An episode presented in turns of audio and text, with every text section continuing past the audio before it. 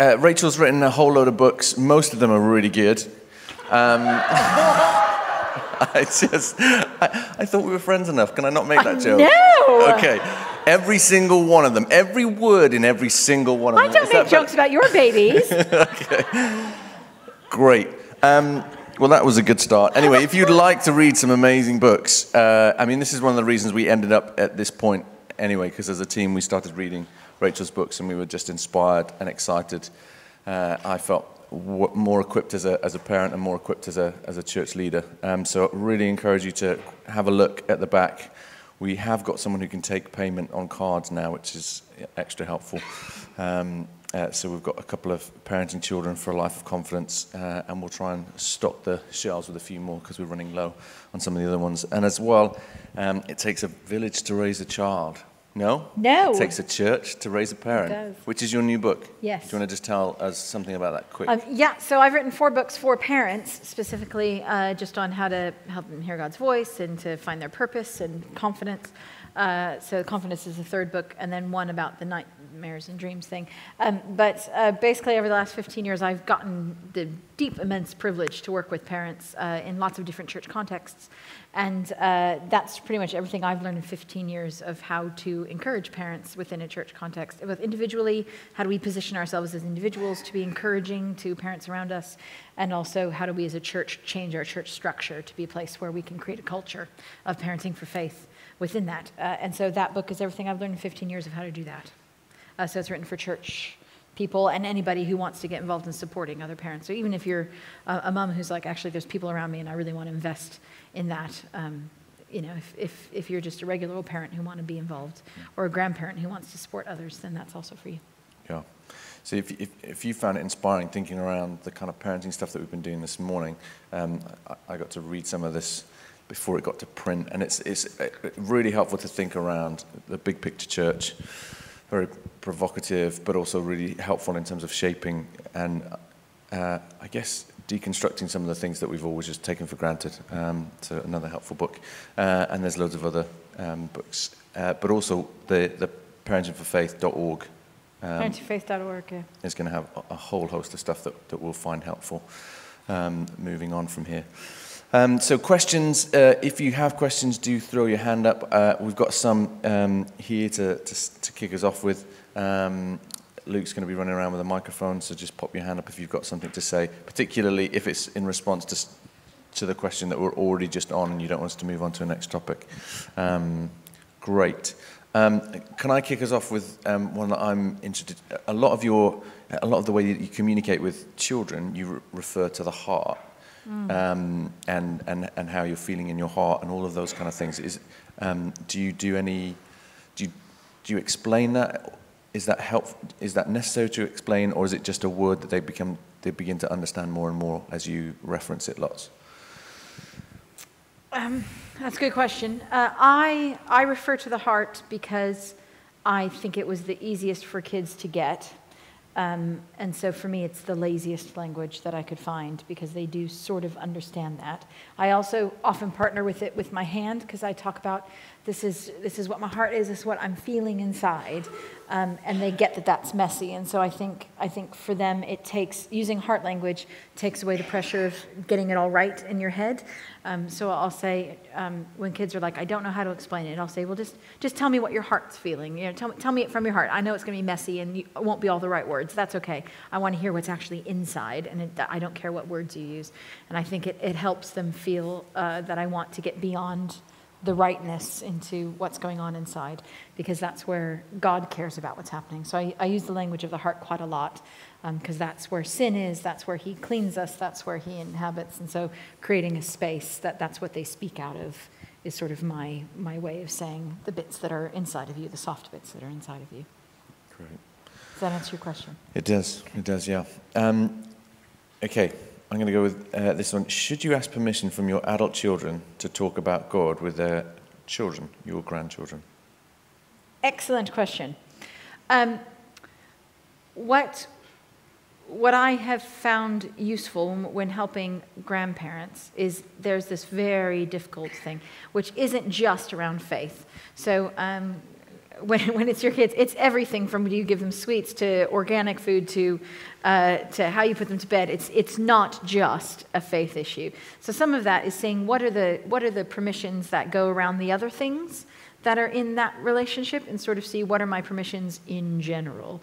Um, so there are some, you know, some grandparents are allowed to discipline, some grandparents aren't allowed to discipline. So sort of seeing, seeing where the boundaries are and sort of assuming that the spiritual boundary is going to track with that. Um, I find um, what we have found grandparents do is, is the creating windows into my life is a really useful tool because often what um, children, our children, particularly if they're in a different place with their faith than we would like them to be, their main issue is control and don't control my kid, don't force my kid to do something. And so, for instance, praying around the table, let's all hold hands and let's pray, can sometimes be the boundary that is crossing because you're forcing my kid to do something that I don't consent to. Where you could just say, we like to pray before, you know, we go. And so I'm just going to chat to God right now. God, I thank you, blah, blah, blah, blah. So you're not saying you need to close your eyes and you need to conform to what we're doing. We're saying, I'm just going to take a moment with God to do that. And so sometimes we find that boundary helpful, but also tracking your behavior around your children with the same behavior that is around the grandchildren so that they begin to become comfortable that you will not do anything behind their back that you wouldn't do in front of their face. And I find that there's that building trust we find of how I talk about God now is how I will continue to talk about God with your kid. Um, but also, um, so therefore, that's all right. And therefore, the conversation can be, you know, God's a part of my life, but I really want to respect, you know, your journey with your kid. Um, and so if I'm doing anything that makes you feel uncomfortable, let me know. Just means that even though we're like, I want to take every opportunity to pour scripture, God, and wonderfulness into, my, into the child, what you're telling the children is, I want you in my life and I want us to have relationship and connection. And this is who I am and I vibrate God because I love him so much. Um, but I also want you in my life. And so I want to know how to do that in a way that makes you feel comfortable. Having those kind of conversations builds a kind of trust between people. But it also means that you can say, I'm just going to be me, and part of me is loving God. And so um, I will talk about it in my life, but if you don't want me to do anything else, then that's absolutely okay. And showing that, showing that you will be the fullness of you while also uh, loving and trusting them because you want them in their life, I find builds that trust that then allows grace to flow through it more.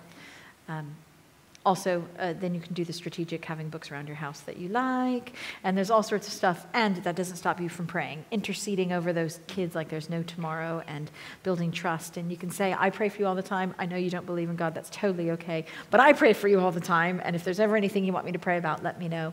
And all of that stuff of them seeing into your life and saying, This is my thing, and I'm happy to. I know a lot of children who have grandchildren who know that grandma and grandpa are praying for them. And even though they're not sure about God yet, they will regularly send prayer requests because they know that you can't stop grandma and grandpa from praying for you, so you might as well give them something to pray about. And, and all of that stuff um, sort of can feed in. Um, so you be you. Don't, I, I find it can feel so like you need to squish the important parts of you. And I think being able to say, I'm going to be the fullness of me, but I also want you to be the fullness of you, and I respect that, gives a sort of middle ground where we can talk. Um, does that make sense? Yeah. Great. You can tell me if I didn't answer the question. I'll no, I would. Fine. I would. I told you I about your books. um, uh, so maybe a good moment to go uh, back to Hannah's question earlier. Uh, if we're thinking about um, grandparents' influence, um, how do you how would you navigate a situation where older kids uh, are starting to wrestle with faith are hearing stuff at school where they don't think God's real and they're saying it to their younger siblings. Yeah. Um, uh, what's helpful to know as a parent around that? Yeah. Uh, it's a good question. I haven't had any space to think about it, so this is literally what's going to drop out of my head right now. Um, I'm going to give myself 10 seconds to think. Do the music? Okay. Um, for me, whether it's a sibling or whether it is at school, that is a, that is a narrative that they're going to hear is God's not real, God doesn't make the world. And so um, for me, what we can want to do sometimes within families is control, control the family faith journey. And what we find is kids kick back against that. So in, in my in my experience of working with a lot of families, what we found most successful is you treat every kid as if they're on their own journey with God. So, in that situation where you overhear it, you have two options of like, but that's not what's true. You know, you can either jump in and be like, no, Um, but you wouldn't do that at school. Um, and so there is something of, of allowing the stuff to be spoken to. But then I would separate them uh, individually and be like, hey, you know, when your brother was saying this, how did you feel about that? And, and that can be confusing sometimes when someone doesn't believe what, what we believe right now, or is struggling, or is doubting, or is thinking it through. You know, how does that affect you? And what are you feeling about it? And I know sometimes I have those doubts, and this is how I got through it, and, and this is how I respond when somebody else is doing that. So if your brother's saying something, you can feel free to disagree with him or to listen, and, and you sort of coach them through that. But then the other one, you know, going to the other one and being like, wow, sounds like you're really, you know, struggling with all this stuff, and how are you feeling about God? And coaching them through that conversation. Um, and so for me, for me, I have not seen it very successful when trying to like create ground rules for we are just going to, you know, be in the middle of that. Um, but what I found useful is saying, okay, that was that was really tough, and you can talk to the older one about sort of saying, um, sort of saying it's okay to share what you're feeling, but just as we want you to go on your journey, I want him to go on his journey. And so our job as family members is to not try to control what each other's thinks, but to respect what each other's thinks and to go. So feel free to share your thoughts. But when you've reached a point where you're trying to convince him to agree and that you think that he's wrong and you want him to think like you, that's the boundary that we don't want to cross in general in life, you know, whether it's about that or faith or everything. Everybody has a right to their own thoughts in their journeys. And so you can say, This is what I think. Feel free to think what you think. And so feel free to share your opinion in a way that's not trying to squish somebody else's thought process. And so it's, it's just a way of, of coaching them through disagreement while also feeling really sad in a corner and wanting to cry and wanting to pray over them and hope for their journey. But just because a child has said that they don't believe in God right now or they're not doing it doesn't mean that they're not on the journey. It just means they're in a low part of the journey. And I find sometimes the ability to exercise freedom to not believe in God means that they can experience what it's like to not believe in God and to look around at you who's having a great worship time or crying with God or having a great, and go, mm, I don't think I like this very much, and to come out again the other side in a safe place that's surrounded by love and acceptance. And so giving them the freedom to go on their journey means that it's not, their faith isn't about a power dynamic between you and them, it's about them figuring out themselves. And you want the best for them, and you know that's with God, but you're also happy for them to walk their journey. Great. That's a great answer. Any follow up questions? I've got, I've got one here that's slightly linked. Um, how, how do you discuss other gods with children? Uh, my child goes to a multi faith school and at the age of, que- of eight is asking questions, and there's multiple exclamation marks after that. So they feel strongly about this, Rachel? I hate this question. Yeah. I find this one hard to answer without knowing the child. And so I can I'm going to try to answer, but also know that it really, really, really, really depends on the child. Because sometimes the question, there's a question underneath that for every child. So, one, there's like the I just intellectually want to understand other faiths conversation, which is different from I have a friend who's a Muslim and I'm afraid they're going to go to hell and I don't know what to do with that.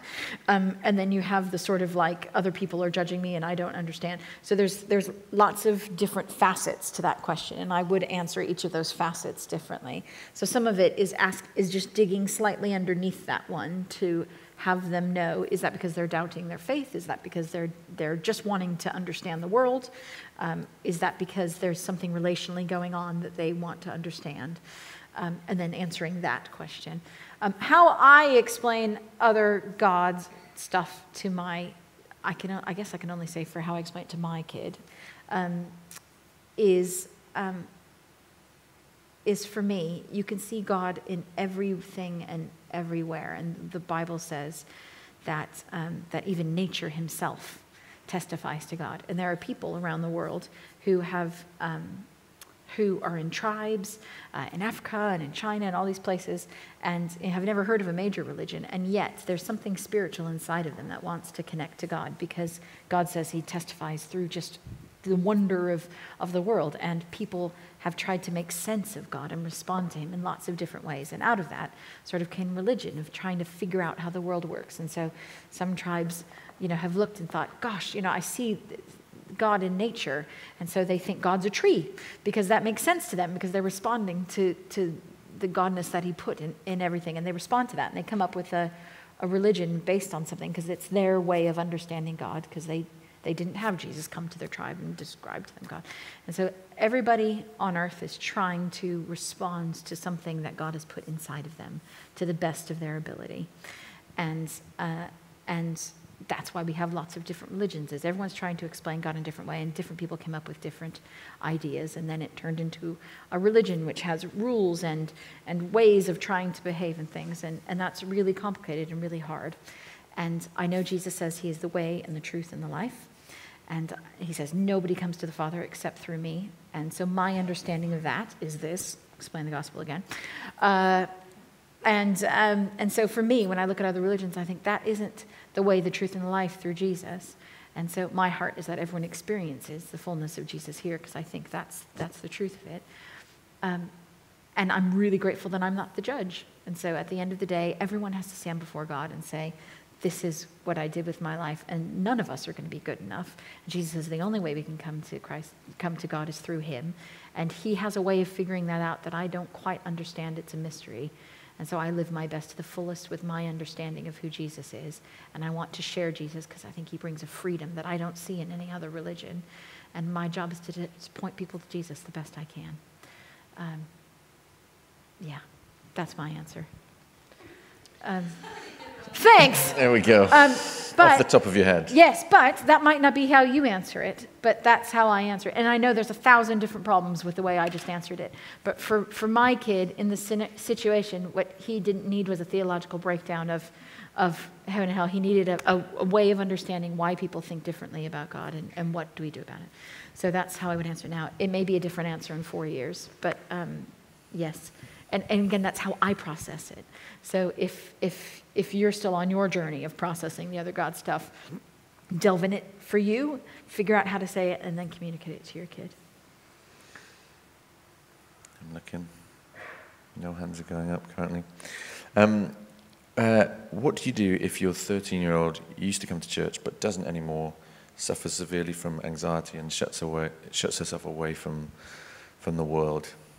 And I guess I, I, slightly different, but a second question. How important is it to get our kids to church, as in to the building, to the gathering every Sunday? Read the question again for me. Uh, what do you do if your 13 year old daughter used to come to church but doesn't anymore, and suffers severely with anxiety and shuts herself away from the world? Not knowing the particular circumstance, um, my question is are those two linked? As in, is it her anxiety that drives her away from church? Or is it that she doesn't come to church and she's experiencing anxiety? Um, so I'm, I'm going to answer both. So I'll do the church question and then I'll answer the particularly applying to this. Um, is it important to get our kids to church? Um, I'm going to give the answer which you guys will hate by this point. It depends on your kid. Uh, I personally, personally, I think I think yes, because I think there's something about. Okay, let me back up.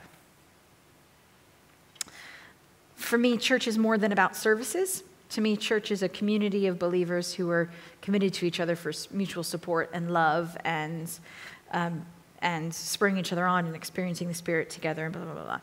That can happen at services, but that can also happen at life groups and other places. And so for me, the question it can be two different questions. Is it important that my kid comes to services, or is it important that my kid is linked into a committed body of Christ that they are part of? And I find sometimes we um, get super focused on we go to the 1030 so are you or are you not going to go to the 1030 with me and so i think yes it's absolutely essential that children and teenagers are connected into a body of christ that is mutually committed to serving each other and, and loving each other and pursuing the works of the spirit um, but what I find is that you can actually give a lot of freedom to your teenager about what that looks like. So, what I find a lot of parents doing is saying, Church is about walking alongside people who love you through all your ugly bits and who pray for you and who uh, encourage you and share what God's doing in their life. And therefore, as a family, that's something that we do. We want you to connect in with that. What that looks like it's completely up to you. So it is up to you. In, in, in our family, I need you to connect into a body that you're committed to, and I need you to be serving someplace. You have the entire church body calendar schedule to work that out. Let me know. Uh, and so I've, I've known teenagers who are like, well, I want to play sport on Sunday. And so the parents are like, feel free. You need to be in a committed body of Christ that, uh, you know, that is mutually sporting, uh, and you need to be serving somewhere in church. Uh, good luck with that. And so I've known teenagers come to the, we had an 8.30 formal BCP communion service, all red, uh, with three teenagers in it, uh, who came because their parents gave them that boundaries. And you know what? They loved it. Didn't love the service, loved being three teenagers in a room full of 60 adults with no other families. They're like, they were getting presents, food, cakes. People, they were loved by 60 people who would ask them questions. Um, they also were required to serve, so they could have served in the children's ministry. They could have been part of the worship team. Um, a lot of them were like, "Well, I'm just going on the welcome team for the 8:30," and they just made that their home. Um, there are other people who were like, "Well, you know, some, some parents say you have to be part of a service because a service is a specific thing. So we want you to be part of that. But it could be the 6 o'clock, the 10.30, the 8.30, whatever. Um, you pick one, we'll follow you to that one. Uh, who wants to do family together? Um, my family, I remember when I was a teenager, I did theater. Surprise. And uh, I had matinees on Sundays, and so our church actually couldn't fit that. And so my parents said, We're open to changing churches um, if that's something, if we need to find a place that you can serve and be part of the body. And we were sort of looking anyways, and they, they let me help choose the church because um, they wanted something that worked for me. Um, so when, instead of saying, we're going to argue about whether or not we show up at the 1030, we're saying, I want to see, you know, you don't just show up at a service. It's not just about showing up the service. I want to see that you're like helping people, loving people, that you're letting people into your life. Like this is church. You tell me where that works best for you, and then I'm happy. Um, yeah, so it's that. The other, so good, yeah. So the other aspect is the anxiety aspect of that, and um, and what I find sometimes is, is church is overwhelming, particularly for people who struggle with anxiety, and there's so much that's within that anxiety stuff. Uh, and so some of it is saying, I understand that. And it could be a service with 200 people is too overwhelming, but going to an adult home group would actually be the best thing in the history of the world ever for that kid. So some of it is saying, you know, I, I, totally understand anxiety. Getting them connected to other people in church who have suffered from anxiety and saying, I've just invited them over for dinner in a safe place that you're comfortable in to talk about how they cope with anxiety. And just saying that this is, is something that I see that is painful, that I want to help you find a place that you can be you in community and be loved and seen because none of us are made to be alone. And that, that is just, that is just makes us feel so disconnected and disheartened. And so I want to find you connections in a way that makes it okay for you um, to find those connections and find the body of Christ because that's how we were designed. Um, and there's lots of good books out there for anxiety, and there's lots of things. And some of it's just saying, I'm with you on the journey, and let's find those resources to help you conquer that um, in a way that looks authentic to you. So there's no right answers for any one kid. Uh, and just on the shuts, shuts herself away from the rest of the world. If, if, if, there's, if we push it to the, to the extreme, they wouldn't even come down for, for a meal with other people. Like, yeah. It, if, if it's got to an extreme point, uh, or, or it feels very hidden and shut herself. Yeah. Is, what's the, how do you, how do you create Some a crack is, in that? Um, yes. Uh, so if it's to the extreme, because um, there's there's sort of normal teenager, I want my own space, and then there's something's wrong, and um, something's wrong needs help and, and needs help more than that because at some point anxiety can, tr- can switch into mental illness or depression. And, and that's when we need to get some good wisdom and some good help who's, who specialize in that.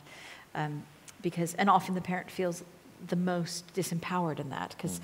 at the same time they're entering into a depression or mental illness they're also going on their i want to be my independent journey and so you feel like as a parent you're the, the least powerful in this scenario because even if they wanted help it wouldn't be for me uh, and so some of it is is finding is, is talking to sometimes the school counselors can have people and resources to point to but at the point that, that we're hitting depression then we need to start um, really beginning to find some extra help because no one of us is smart enough for that, and there are people who specialize in that that, that is, is powerful. The other thing I could suggest is um, what I find very comforting is even if I have no idea what's going on, God does. And um, Jesus said he only did what he saw his father doing. And I found that very comforting. I, um, my kid was deaf for about three years. And, um, and through his like two to five year old life. He was completely, and so we were on sign language, and I couldn't learn sign language fast enough and then teach it to him. And so he would have, you know, normal two and a half year old struggles, but then he just didn't have the words. And there were so many times where he was just so upset and I couldn't figure out what he was saying. And I was like, okay, God, like, th- I need you to tell me what my child needs. And God would say, the toy on the shelf in the bathroom. And I'd be like, the toy in the shelf in the bathroom? And he'd be like, yes. And he would just cry. I'm like, okay. And, and God started giving me words of knowledge of almost interpretation of what my kid needed um, because he, he's in my kid's head. He knows what my kid needs. And I find that sometimes as parents, we forget that. We forget that, that God knows, so particularly through teenage life. Um, I'm working with lots of parents of teenagers. And, and often we're like, is this when I discipline or is this when I stay very quiet and back out of the room? And you're not quite sure. It feels like, it feels like the, the landscape is so confusing and actually going okay god what is the wisest thing to do right? What does what is my child need right now uh, in this phase and, and just knowing that god is your companion who is faithful to speak who knows exactly what's going on and what your child needs and asking those questions of him i think finds makes us feel less powerful um, and more confident to say, okay, now I need to get help. Or actually, it's just a matter of singing them a love song from the bottom of the stairs because they just need to feel loved. Or they need me to kick the door down and say, you will not be alone. And, and we feel like there's lots of things we could do. And, and I just find God is very, very faithful to partner with us as parents to let us know the next step. Wow, these are good answers, aren't they? So helpful, so rich. Thank you. Um, still looking for any follow up questions? Yeah, David. Microphone's coming. Oh, sorry. You mentioned something this morning about parents feeling very guilty. Yes. Could you say more about how you deal with parental guilt? Yes. Um, if you're a parent in this room and have ever felt guilty, raise your hand. Yeah, welcome. Uh, I find parenting. I just had. I was just in a spiral yesterday. I did this wrong. I was texting Mark. I think I've really messed up. Uh, Parents' guilt, I find, is incredibly powerful and paralyzing for a lot of us um, because we feel like we're never going to get that moment back. You know, you never get a do over. And so we're like, well, that's psychologically scarred my kid. Hope that doesn't come back to bite us on the bum. Uh, and we feel like it's irreparable always. And some, sometimes it is. We've all made, you know, some big mistakes. You're like, yeah, they're going to remember that. That's going to pop up later. Um, and I, I think there is this guilt. And, and some of it is. Uh, is letting go of the shoulds for me. I find that we all live with this set of shoulds in our head. I should have done this. I should have known better. I should have been a better parent. I should have done this. And the shoulds set a comparison that we can never, ever recover from. And we live with these shoulds. I should be better. I should have known better than to do that. And, um, or I should be doing this. I should be doing that. And the shoulds are like kryptonite for us parents. And so for me, um, embracing the imperfectness of us as people, I found really helpful because actually, like, we are all on a journey this is in the confidence book. It was really helpful writing a book on confidence. I decided to write the confidence book because I didn't know what I thought about it. So I was like, I'll write a book on it. So uh, in discovering this, I really feel like this was significant for me as a parent, not just for us as kids, because for me, we expect us to be better than is logically acceptable that we are. We are all learning. None of us have parented our children. Nobody in the history of the world has parented this child through this season of their life before, ever. Like we are, every day we wake up, nobody has ever done this day before with these children. We have no idea what we're going to face. There's no shoulds for that. There's just hang on. But also for us, we are being transformed into being more and more of Christ. We are on a lifelong journey of becoming more like Him and growing in maturity. And yet we expect ourselves to be perfect parents when we're 25 with a three year old. That doesn't make any sense. We can be the best that we can be, half tired, on no sleep, at 25 in our maturity discipleship. We, that is the best we had. And there's something about accepting that and knowing that God's got our back on that that I feel really, really important. We don't, like, I love, I love Bake Off. I do. I'm having some emotional trauma about the whole Channel 4 thing, but I'm moving on. Um, I know, I know, I know, it's big. Um, but what I love about Bake Off is, is if you think about Bake Off, we don't go, we don't turn on Bake Off and for them say, hello, I made this. That is not the joy of Bake Off. The Bake Off is not the final moment. The joy is watching them make the cake. We don't come in and watch them halfway through and go, what a rubbish cake. We know it's in process. We enjoy the process, the successes and the fails. And then when what's her name took his ice cream out of the freezer and then put it on the thing, that is such an injustice. But we love, we love watching. We love watching the journey and delighting in the journey. We don't judge the cake when it's only halfway done, but neither do we come in halfway done and go, what a bo- most beautiful and perfect cake when it's only halfway done. We go, this is in process, and we are all in process as parents. And there are times that this was just my best, and I, with the knowledge that I had, that was what I did. Now that I'm smarter, would I have done it that way? No.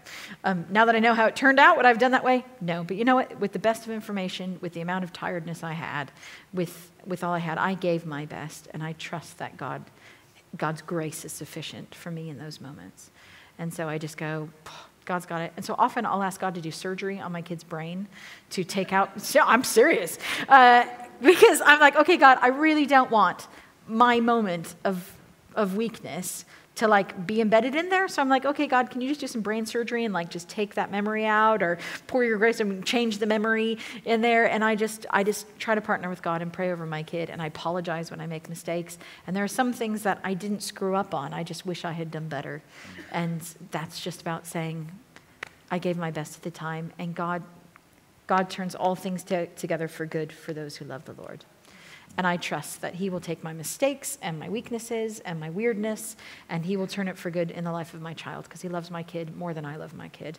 And He loves me more than I could possibly fathom. And He's got this. And He let me parent my kid in that situation, knowing how I was like, and still trusted me with it.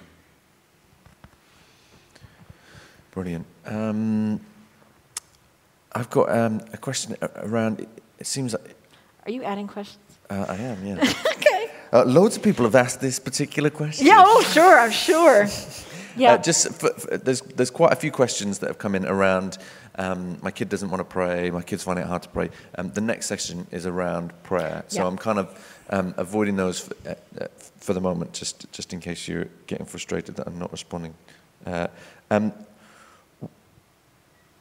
uh, Can you talk a bit about uh, empowering and choices? It seems like a, you avoid a lot of the kind of classic tantrum moments or, or, or, or moments that where kids naturally feel disempowered and so kick off. Can you ex- explain some of the, the thinking behind empowering and giving your kid choice? For example, um, these are the values, but around church, you can choose. Yeah. Um, for me, for me, my goal is to create a self-sufficient, eventually, please Jesus, a human being um, at the end of of their life and. Well, at the end of the time, they go, Well, no, you never stop parenting. So we, we say it ends at 18, but it doesn't.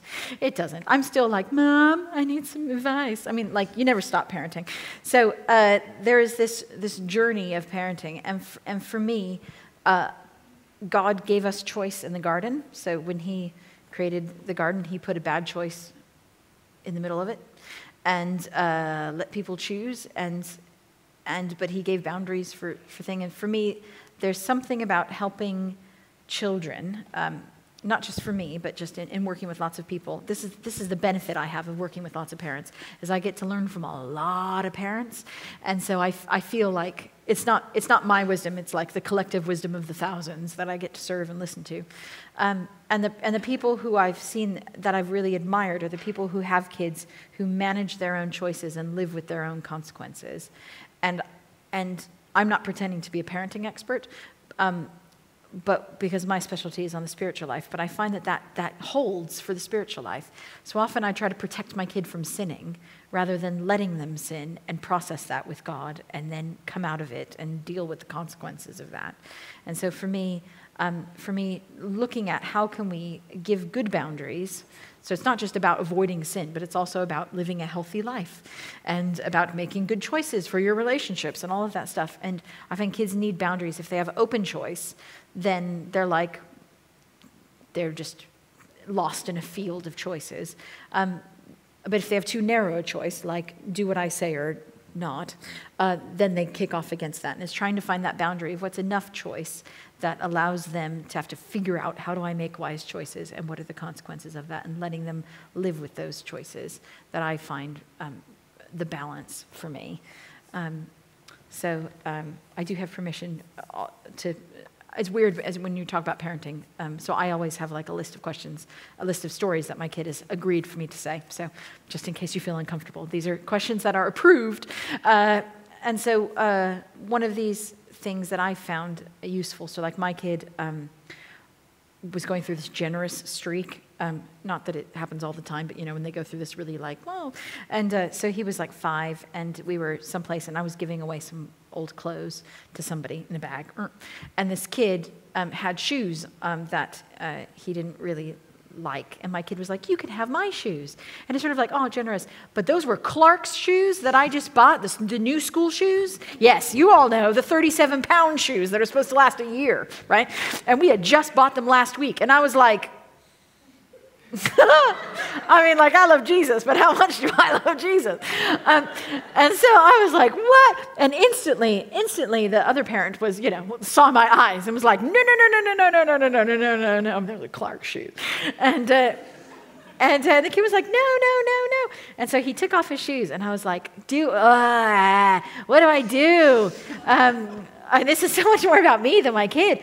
But, uh, and I thought, okay, so I just bent over and I told my kid, you absolutely can give away your shoes, but we don't have enough money to buy new shoes right now. So that means you'll have to either have no shoes or, or the other kid was like, you can have my shoes. Um, and so, or use his shoes until we can have enough money. Now, we did have enough money, but I was going to make this thing like hurt.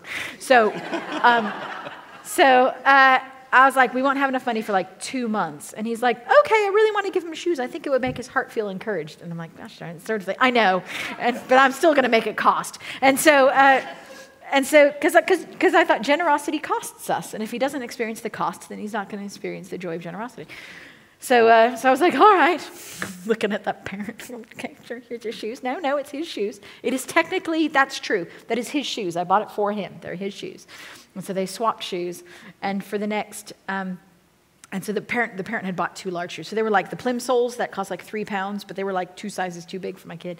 And he wore those every day for two weeks. And so I kept trying to dig it in, you know, sort of like, you know, really make sure, oh gosh, those look really frustrating shoes, you know. How are you? And because they'd fly off everywhere, like, boom, you know, because he'd be running. And I'm like, that must get really frustrating. And he's like, yeah, but then I think about the boy who has my shoes and how comfortable his shoes feel. And I think, oh, I'm so glad I made that choice. And I'm like, I'm so glad. Yeah, I know. Like, how did I get that kid? But, uh, you know, a year later, he's different. But, you know, they, they move on. But there was, there was something about his moment that I could have either said no, or I could have went and bought, said, oh, well done, and could have bought the shoes that would have saved him from his consequences, his positive consequences. Um, we're actually letting him make that choice and experiencing the pain taught him something really significant, I think, about generosity and cost of generosity and how it's still worth it even though it costs you something. That that I, I, I could have missed. And I think, I think so often in parenting, we always feel like it's just about the negative stuff, but there's all this joyful bits that we also need to create boundaries over and let them experience the consequences of. So it's, it's the same with negative stuff, you know, whether it's when you hit me, it, it makes me feel like our hearts are disconnecting because when you hit somebody, they don't want to be close to you. And so right now, you're not in control of your body, so I'm going to take a couple of steps back, but I'm always here to reconnect when you're in charge of your body right now. And all of that sort of language around boundaries and how I'm going to respond to you. I'm not just going to sit here and take a beating. That's not how relationships work. There's consequences for that, and you need to clean up your mess with us because when you got angry, you used your body. And I don't enjoy that. And that means there's a little disconnect. What are ways that we can reconnect our hearts? And you can tell me how you're going to change so I can learn to trust you again. You know, I have those conversations with four year olds um, because that's how relationships work. And um, or I could have just disciplined him for hitting. And for me, that consequence playing out thing I find useful. That's, that's my approach, and that's how it sort of rolls out. I like it. So good, so helpful. Um, we haven't got time for this last one, but I think it will be a good one. Fine. Um, we have a seven year old daughter who struggles with making friends. She has a real sense of right and wrong with a real desire to help the oppressed, but this comes across as telling on others. How do we help her keep her sense of injustice while enabling her to develop friends? Excellent question. She tells on them people. Um, some, depending on, again, depending on how the child works, sometimes kids like, uh, like, some kids are very structured. And so if, you, if this kid is a structured kid, then often what they need is, um, because they're telling, on other children, often it's because they're feeling the sense of injustice. They want to help people, and the only tool they have in their bag is tell on tell the teacher. That is the only. They rummage around. Somebody needs to help. What are the tools? The only thing I have is tell the teacher, so I'll do that. And so sometimes it's about expanding their um, choices of what are the different ways of helping people. And with seven-year-olds, they love they can love role play depending on the personality. So um, if if we add to their bag, what are the different things we can do? If you see someone being bullied, what can you do with it? If it's just tell the teacher, that's what they're going to do always. But you can distract the bully. Ooh, what would that look like? And so then we can play scenarios of if someone's doing that, you can come along and be like, hey, look, I mean, I was saying, what can we do to distract? I know one kid uh, in my ministry who was really into um, uh, distracting bullies, and he felt like that was his job, was to go around distract bullies. So he'd constantly be like, "Look, a giraffe!" And then he would like grab the kid, and then they would run. And that was his like, that was his approach. Was you could distract the bullies. Um, I knew another kid who was really into distracting, and he showed me. Whenever I see someone bullying, I walk right in front of the person who's being bullied, and I go like this. until they think it's so weird, they just walk away. I was like, excellent. Uh, so there's something about validating being guardian of the playground. I, call, I when I, I, was a children's pastor for a very long time, we used to call it being the guardian of the playground, um, and say, you're not on my watch. This isn't going to happen on my watch. Um, but you've got to have more bag than just telling on someone. So it could be distracting the bully. It could be going and putting your weight next to the person who is who is struggling. and so I know some people. We talk a lot about being weighty in. Um, one of the books, second book, I think, um, purpose book, about how you are responsible for where you put your weight. If, if someone is being hurt and you let your weight stay on the side, you're not using your weight responsibly. You need to go put your weight where it's needed. And uh, so sometimes it's like you can go and say, hey, I want to be your friend. Why don't you come play with me? And, and giving them a safe place. Um, it, could be, it could be that you tell a teacher, it could be that you come up with a game to play. Um, it could be that you get a group of friends and make sure that you find the people who normally bullied and make sure they have friends before you play. There's loads of things that could go in your bag. And so the, the thing I would say is, is, is to do that.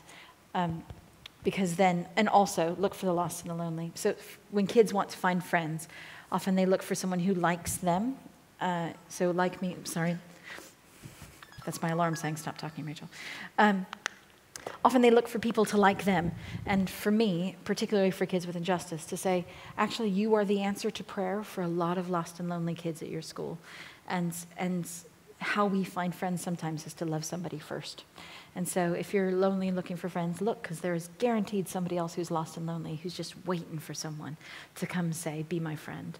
And, and sometimes it's, it's about that rather than saying nobody likes me. It's find the ones that need you to like them, and you'll actually find that there's love there too. Great. Last question. Will you set up a 24 hour parenting hotline? Great. We're going to um, grab um, 15 minutes. We'll be back here 20 past for the last session.